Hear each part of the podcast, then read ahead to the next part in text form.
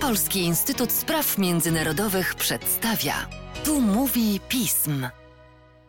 W podcaście Polskiego Instytutu Spraw Międzynarodowych wita Państwa Łukasz Jaśna, a dziś podcast wschodni, ale i wschodni, i filmoznawczy, i związany z kulturą i sztuką, bo porozmawiamy sobie dzisiaj z moim gościem Kubą Benedyczakiem. Cześć Kubo. Cześć Łukaszu, witam Państwa.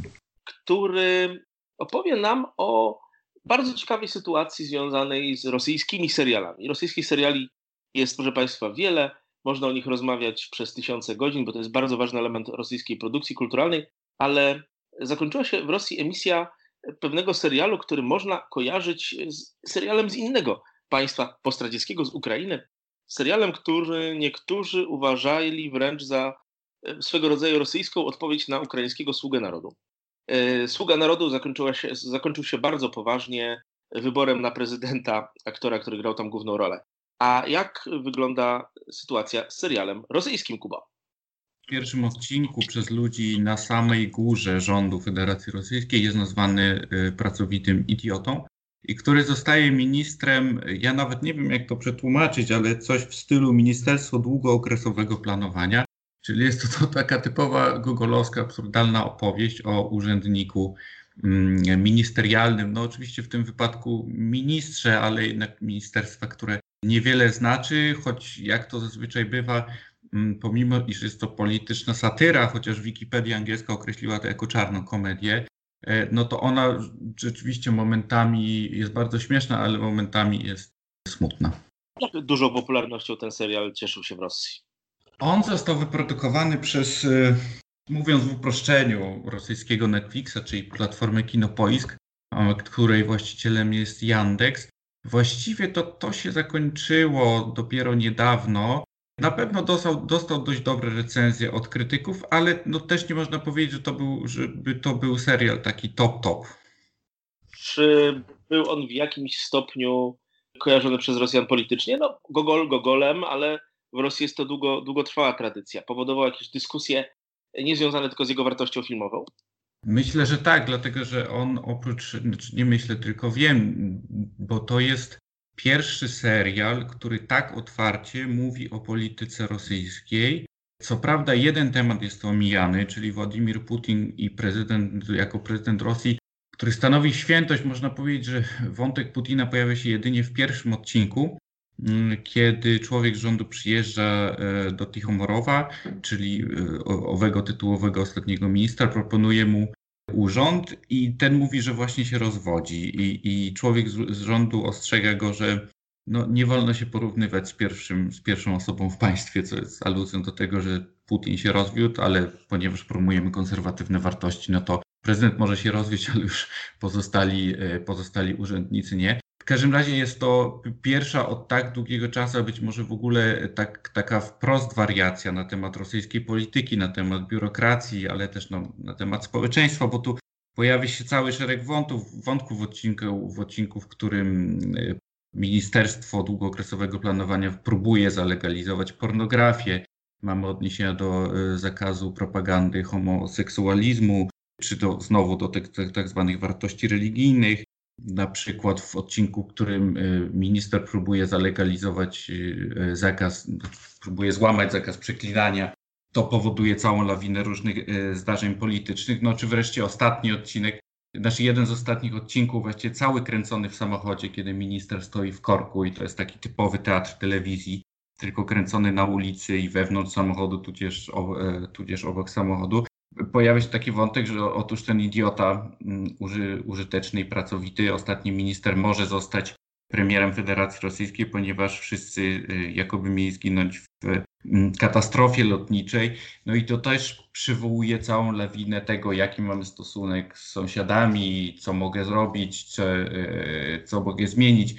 Jest nawet taka zabawna scena, kiedy człowiek, który dzwoni z Kremla do Tichomorowa, słyszy, że ten się kłóci z innym kierowcą e, i, człowiek z Kremla mówi do ministra, proszę, e, jako, jako premier nie może pan wchodzić w dyskusję z obywatelami, proszę natychmiast przeprosić i poczekać, aż przyjedzie FSO, czyli Federalna Służba Ochrony wtedy wbiją mu mordę w asfalt, ale pan na razie przeprosi i z obywatelami rosyjskimi dyskutować nie będzie. ciekawy to minister, który nie zna rosyjskich zasad rytuału dotyczących władzy. I rzeczywiście premierem może w pewnym momencie zostać każdy, co wiemy już od kilku miesięcy.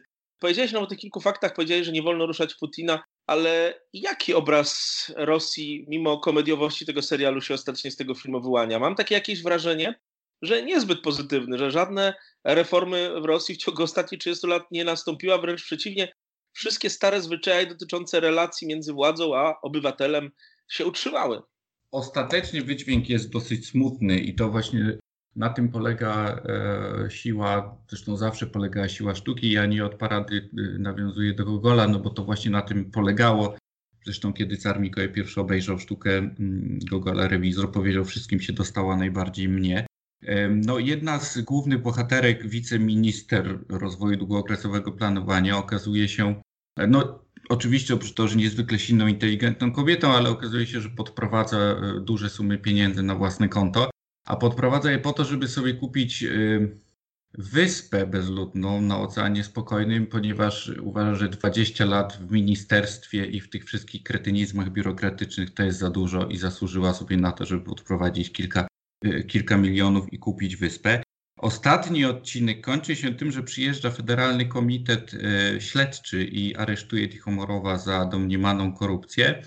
I właściwie no, mamy obraz takich jego kolegów podwładnych, którzy przechodzą obok tego, e, obok, obok, tego zupełnie obojętno. On jest wyprowadzany w kajdankach, oni to traktują jako taki element homeostazy systemu. To znaczy, no, był minister, teraz przyszł, przyszedł komitet śledczy e, i zabiera naszego ministra. E, co więcej, w toku przesłuchania już w komitecie śledczym przychodzi ten wysoko postawiony człowiek rządu, mówi, że zaszła pomyłka, że to mieli innego ministra aresztować pod tym samym nazwiskiem, że to nie ten. I Tichomorow wraca do swojego ministerstwa, po czym dostaje telefon, że już tamtego właściwego aresztowali, ale tamten właściwy wygłaszał takie dosyć gorące mowy antykorupcyjne, więc skoro tak się spodobał, a nazwisko są podobne, no to może nasz główny bohater zostanie szefem Urzędu Antykorupcyjnego. Już się rozgadałem, ale chcę powiedzieć o jeszcze jednym wątku, chyba najsmutniejszym i ja się dziwię, że to w ogóle zostało opuszczone w rosyjskim, no nawet platformie internetowej, ale mimo wszystko.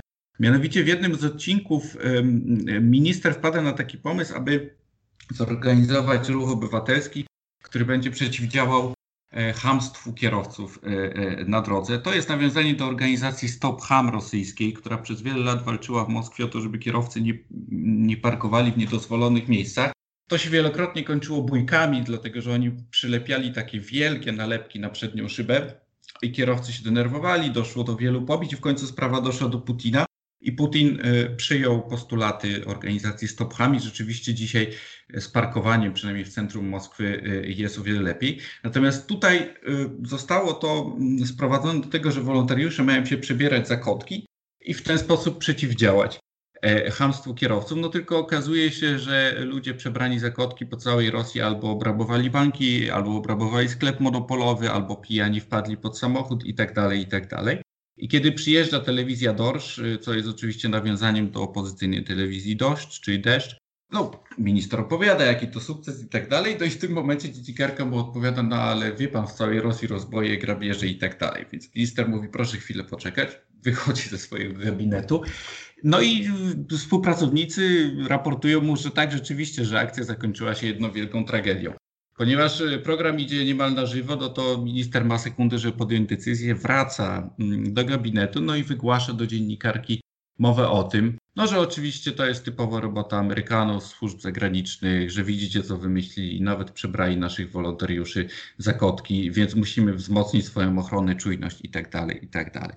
I oczywiście to można było traktować po prostu jako zwykłą krytykę, tylko że w ostatnim ujęciu tego odcinka typ, e, minister jedzie w samochodzie i zwierza się ze swoim kierowcy, że on nie może uwierzyć, że, że, że taka, użył słowa mraź, no takie obrzydlistwo, które sprzedał rodakom, e, zostało po prostu kupione. Tak, to już bywa czasami z politykami, którzy dziwią się, że społeczeństwo kupuje różnego rodzaju kity przez nich wciskane, ale o tym zazwyczaj piszą nie kiedy ten kity wciskają, ale dopiero po 30 latach we wspomnieniach, o ile mają okazję je napisać. Proszę Państwa, Kuba nas tutaj zachęcił bardzo mocno do oglądania serialu, który znając rosyjską telewizję jest dostępny w internecie, więc Państwa też zachęcamy. A warto obejrzeć rosyjskie seriale tego typu, bo mimo panującego w tym państwie ustroju mniej lub bardziej demokratycznego, ludzie kultury zawsze znajdą jakiś sposób, żeby prawdę o Rosji powiedzieć. Trochę tak jak znajdywali to, tą ścieżkę polscy twórcy filmowo-telewizyjni w czasach komunizmu. Kubo, y, za ostatniego ministra Ci bardzo dziękuję, bo to jest mój typ od dwóch dni, a Państwa zapraszam do oglądania, a także do śledzenia i czytania innych tekstów i wypowiedzi Kuby na stronie Pismu i w innych środkach masowego przekazu. Kubo, bardzo dzięki. dziękuję. Dzięki.